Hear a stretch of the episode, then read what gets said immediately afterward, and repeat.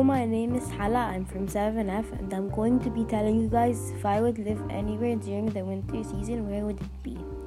If I would live anywhere during the winter season, I would actually stay in Egypt. In Egypt, the weather isn't really cold. Like for the countries I know and went before, are so much colder and there's snow everywhere you go. But sometimes a lot of us think that that it's very cold because we are used to the weather in Egypt. But sometimes it is actually very cold.